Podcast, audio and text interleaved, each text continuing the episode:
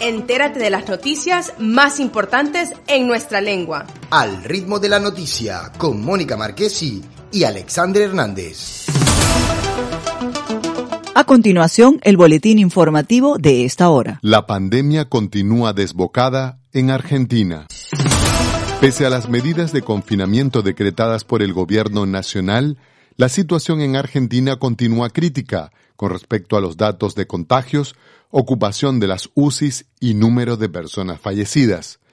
Judith Gerbaldo, corresponsal de Golfo Radio en Argentina, nos ofrece los detalles de lo que han sido estas medidas que culminan este domingo.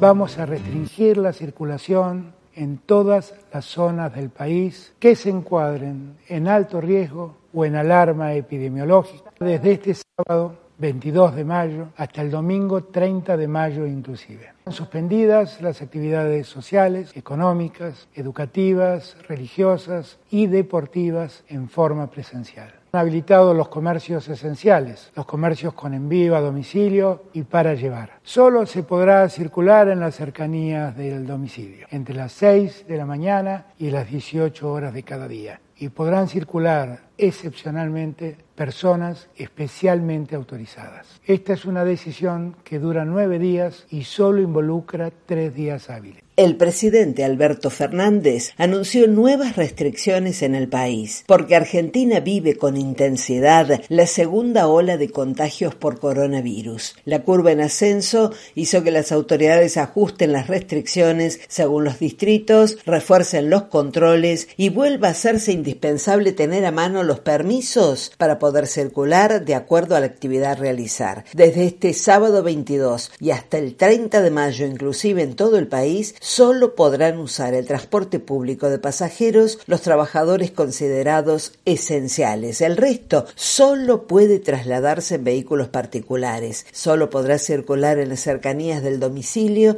entre las 6 y las 18 horas. ¿Cuáles son las repercusiones de estos anuncios? Pocas desde el espectro político opositor, en tanto el doctor Oscar Atienza, médico especialista en salud pública y muy crítico sobre el manejo de la pandemia en algunas jurisdicciones consideró que eran apropiadas. Yo veo bien estas medidas, me parece que llegan un poco tarde, pero siempre que sean medidas que van a salvar vidas de las personas y que van a mejorar un poco la situación sanitaria, yo las veo muy bien. Me parece que se podrían haber tomado algunas de ellas mucho antes, hace por lo menos dos meses, y no hubiéramos tenido que llegar a esta gravedad en las medidas ni a la cantidad de casos. Por ejemplo, la presencialidad escolar. Si no la hubieran habilitado, hoy no sería necesaria una fase 1 y lo aclaré muchas veces. Dejaron avanzar demasiado la pandemia, no ajustaron ninguna variable y tendrían que haber ajustado la, presencialidad escolar y hoy no tendrían que estar cerrando y afectando a comerciantes, afectando a los bares nuevamente, al monotributista, al changarín que va a tener que cerrar por lo menos por nueve días, ¿no? Yo no creo que termine ahí la,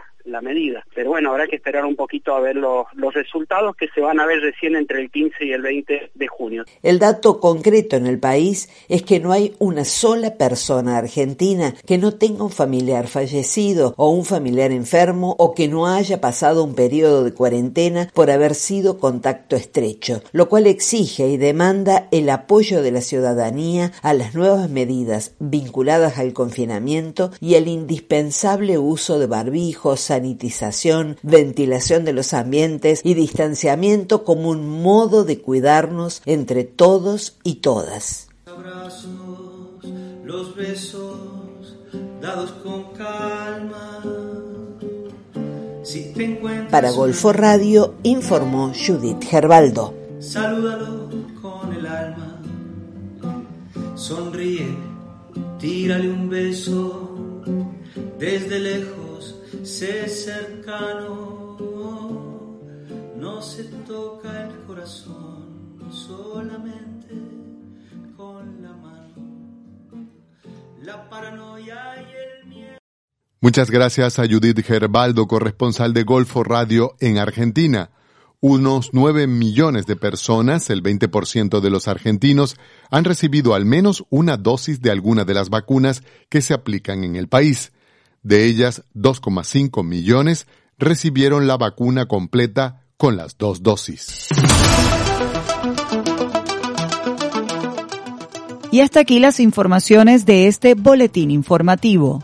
Un boletín informativo de Golfo Radio. Producción y narración Mónica Marquesi y Alexander Hernández. Para más información les invitamos a visitar nuestra página web www.golforadio.com. Esto fue Al ritmo de la noticia por Golfo Radio 98.3 FM.